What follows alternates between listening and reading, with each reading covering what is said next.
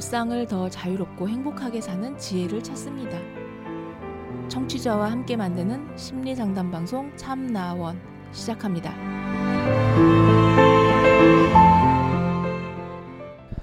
안녕하세요. 심리 상담 방송 참나원 시즌 8 제 41화 오늘 일곱 번째 이야기입니다. 짤막한 사연인데요. 과거 초등학생 때 잘못을 저지르고 사과해야 하는데 부끄러움 때문에 사과하지 않은 것을 후회하고 있습니다. 과거 초등학생일 때 저는 상대방에게 피해를 주는 잘못을 여러 번 한 적이 있습니다. 그래서 부모님께 많이 혼났습니다.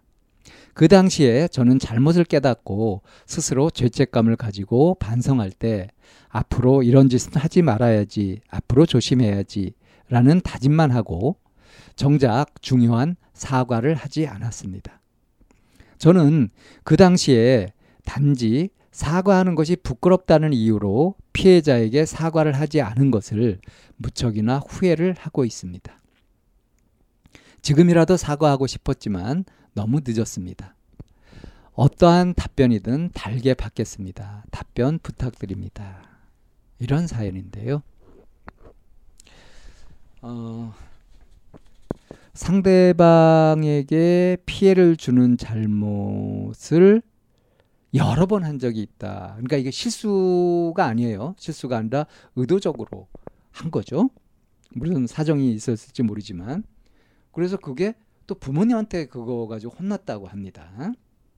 그러니까 이게 그냥 그 둘만 아는 그런 피해가 아니라 뭔가 문제가 되고 드러난 그런 것이었겠죠. 학교 폭력이었을까요? 아무튼 초등학생일 때 철없는 시절에 그렇게 했는데 이제 문제는 뭐냐면 잘못한 것이 이제 지적되었고 이제 사과를 해야 될 텐데 어, 죄책감을 느끼면서 마음으로는 앞으로는 이런 짓 하지 말아야 되겠다. 앞으로 조심해야지라고 그렇게 다짐을 했는데 정작 그 피해자한테 사과를 하지 않았다. 왜냐? 그 당시에 사과하는 것이 너무 부끄러웠다. 그래서 피해자에게 사과를 하지 않았다. 피한 거죠. 네. 그게 지금 와서 이제 굉장히 후회가 된다. 음, 지금은 너무 늦었다. 이렇게 얘기를 하고 있는데요. 아, 어떨까요? 지금 이 사연자의 괴로움 어디에서 비롯되고 있습니까? 과거 잘못을 저질러 놓고 그것을 사과하지 않았기 때문에 괴롭다. 이렇게 사연자는 생각하고 있죠. 그렇다면 지금은 어떻습니까? 지금 이 사연자는 왜 괴로울까요? 과거 일 때문에 괴로울까요? 과거 일 때문에 괴롭다고 한다면 이 괴로움에서 평생 벗어나지 못하겠죠. 지금 과거 일을 어떻게 해석하고 있고 그래서 어떻게 태도를 가지고 대응하고 있는지 현재 하고 있는 것들을 볼 필요가 있습니다. 자, 지금이라도 사과하고 싶었지만 너무 늦었습니다. 어떤 근거로 너무 늦었다는 거죠? 왜? 왜 너무 늦은 거죠? 혹시 피해자가 세상에 없기라도 합니까? 뭐 그런 극단적인 상황은 아니겠죠. 사과하고 싶지만 너무 늦었다는 생각도 그렇고요. 사과하는 것이 내키지 않고 뭔가 부끄럽다. 그래가지고 그냥 눈치고 넘어가 버린 거 이거나 지금 뭔가 비슷한 것 같지 않아요? 뭘 못하고 있어요? 결단, 실행. 이걸 못하고 있죠. 결단하고 실행하는데 필요한 건 뭡니까? 일단 용기가 필요하죠. 용기를 가지지 못한 것. 이 용기라고 하는 것이 부정적인 에너지를 긍정적으로 바꿀 수 있는 그런 이 실마리, 이 핵심 키가 되는 겁니다. 용기가 전환점이 되는 거예요. 지금 용기를 못 내고 있다 하는 거죠. 지금 이 사연자가 어떤 용기를 내야 될까요? 자, 만약에 이 사연자의 말대로 그 당시 초등학생일 때 나한테 피해를 당했던 그 피해자한테 지금은 뭐 연락이 끊어졌다든가 만날 수가 없다든가 그래서 사과할 수 없다. 이런 경우를 그대로 받아들인다고 하더라도 사과할 기회를 그럼 놓치고 자기의 죄책감에서 벗어날 수 있는 자기의 잘못을 씻을 수 있는 그런 기회가 아예 없는 거냐. 이거를 좀 생각해 볼 필요가 있지 않겠습니까? 그렇죠?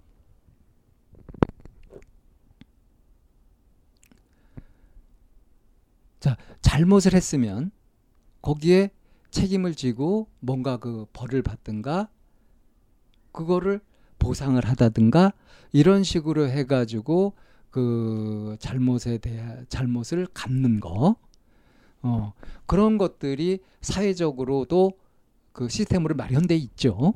그러니까 배상 잘못했을 때 배상하고 이러는 것들이 있죠. 예. 그런 것이 사회적인 법칙 같은 겁니다. 우리 인간이 사회를 이루면서 살고 있고 그래서 어 잘못을 했으면 거기에 응당한 뭔가를 통해서 그 잘못을 갚아 나가면 되는 거죠. 그러니까 뭐 이제 재판을 해도 벌금형 같은 거 내리고 하잖아요. 그걸로 이제 책임을 지는 거죠. 자, 그러면 내가 과거 초등학생일 때 철이 없어서 잘못했던 거 그런 것들을 잘 분석해 보면 왜 그랬을까 하는 것들이 나오잖아요. 그 당시에 이제 피해자가 너무 미웠다거나 아니면 어, 자기가 이렇게 너무 못된 마음을 먹고 사람을 괴롭히면서 쾌감을 느꼈다든가 뭐 이런 것들이 나오지 않겠어요? 그럼 그거를 지금이라도 딱 객관적으로 바라보면서 무엇이 잘못되었는가, 무엇을 고쳐야 하는가, 라는 것들을 명확하게 판단을 하고요. 그리고 이제 이미 이건 했다 그랬죠. 앞으로 이런 짓은 하지 말아야지. 앞으로 조심해야지. 했던 것을 확실하게 하는 겁니다. 그렇게 해서 잘못을 되풀이하지 않는 것, 더하지 않는 것으로 일단 그걸 멈추고요. 더 잘못하는 것은 멈추고요. 그럼 기왕 잘못한 것에 대해서는 어떻게 하느냐? 이런 경우는 이제 소극적으로 이것을 감당하는 방법이 있고 적극적으로 감당하는 방법이 있거든요. 소극적으로 하는 것은 이렇게 이제 자기가 더 하지 않는 거, 조심하는 거 해가지고 더 나빠지지 않도록 하면서 그 어떤 이제 보상을 하는 뭐 그 정도로 하는 것이 소극적인 거고요. 적극적인 것은 내가 잘못을 한 허물이 10만큼 있다면 그 반대로 선행, 더 좋은 그런 것들을 그것에 10배, 100배 해가지고 이걸 갚겠다. 이런 식으로 생각하는 것이 아주 훌륭한 적극적인 아주 능동적인 책임지는 방식인 거죠. 이 죄책감은 실제로 책임을 다하면 저절로 해결이 됩니다. 책임을 못 지는 것만큼 죄책감이 계속 남게 되는 거죠. 양심이라는 이름으로. 그냥 이렇게 평범하게 살던 어떤 분이 어, 소중한 자식이 사고로 장애인이 되어 버렸어요. 아주 심한 장애를 입었거든요. 그래서 장애인이 부모가 되면서 이제 그 자식을 위해서 뭔가 자식을 돌보는데 근데 여러 가지로 불편한 게 많은 거예요. 그래서 우리 사회가 그 사회가 얼마나 이런 저기 장애인들의 복지 같은데 취약한지 이런 것들을 자기 자식이 이 장애가 되면서 장애인이 되면서 알게 되었습니다. 그래서 이분의 선택은 어떤 거였냐? 자기가 그동안 이 세상에서 너무 이기적으로 살았구나 이런 반성을 하고요. 결단을 내려가지고 자기가 하는 일을 접어두고 오히려 장애인 복지를 위해서 자기를 헌신하기 시작했습니다. 그러니까 자기 자식 그리고 자기 가정 이것만 돌보고 다소 이제 그런 한계 속에서 살던 사람이 마음이 굉장히 넓어진 거죠. 그래서 세상에 수많은 장애를 가진 사람들 또 다른 이유로 고통받는 사람들의 고통을 그거를 실감하면서 그러면서 그걸 해결하는 쪽으로 뛰어드는 거죠. 그래서 어, 이 사람이 이제 나중에 어, 사람들한테 존경도 받고 무슨 상도 수상하고 그랬던 것이 있는 걸로 알고 있습니다. 이것이 그러니까 무슨 잘못 한 건 아니잖아요. 근데 재앙이 닥쳤을 때 이 자식이 크게 부상을 입어가지고 뭐 잘못 사고로 장애인이 됐다고 하는 거, 이 청천벽력 같은 거 아닙니까? 어, 저희 그 친척 아주머니 한 분도 똘똘하던 그런 아이가 이 교통사고로 거의 이렇게 식물인간처럼 됐다가 이렇게 그 뇌 기능 같은 것들이 다 사라지고 아주 심한 중증 장애를 얻어서 계속 그렇게 살고 있는 분도 계시거든요. 근데 그걸 이렇게 옆에서 지켜보면 그분들은 굉장히 고통스러운 시간을 보내고 이렇게 하셨지만 이분들이 이것을 이겨내면서 이 세상에 대해서 보는 깊이나 넓이가 굉장히 커지는 걸 볼 수 있었습니다. 어떤 재앙이나 또는 잘못으로 인한 것이라든가 삶이 한순간에 이지러지거나 구겨지거나 고통이 다가올 수 있거든요. 그런데 이럴 때 자잘못을 따지거나 어? 죄책감에 빠져 있거나 위축되거나 두려워하거나 불안해하거나 이렇게 하고 있는 것은 이거를 객관적으로 보면 얼마나 불쌍합니까? 그렇게 처참한 인생을 살고 싶은 사람이 있을까요? 어떤 재앙이나 고통 같은 것들은 언제든지 닥칠 수 있다. 근데 이것이 닥쳤을 때 이거를 어떻게 해결할 거냐. 그 순간 내는 마음, 얼마만큼 적극적으로 더 긍정적으로 그렇게 에너지를 내서 더 그 잘못을 만회하거나 재앙을 극복하거나 할 수 있는 쪽으로 한다면 그게 얼마나 훌륭하고 괜찮아요. 인생을 산다면 그렇게 살아보고 싶지 않습니까? 저는 그런 인생을 살고 싶어요. 자, 청취자분들은 어떻습니까? 어, 살면서 뜻대로 안 되고 어, 속상하고 이런 일들도 참 많겠죠.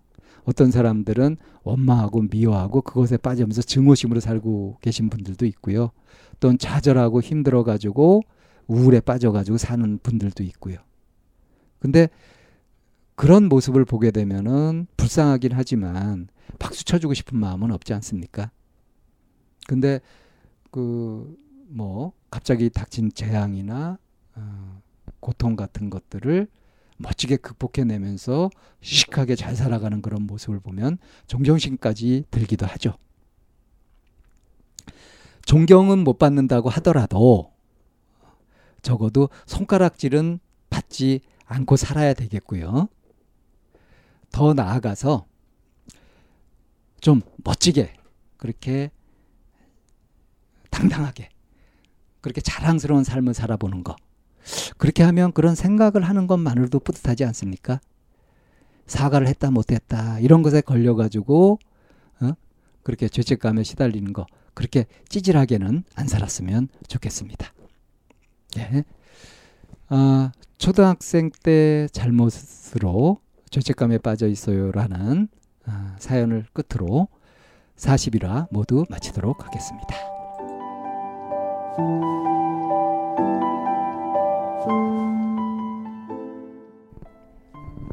참나원은 쌍방통행을 지향합니다. 청취자 여러분의 참여로 힘을 얻습니다. 팬딩으로 들어오시면 참나원을 후원하시거나 참여하실 수 있습니다. 방송 상담을 원하시는 분은 chamna-one 골뱅이 다음 점 넷으로 사연을 주시거나 02-763-3478로 전화를 주시면 됩니다. 참나원의 문은 늘 열려 있습니다.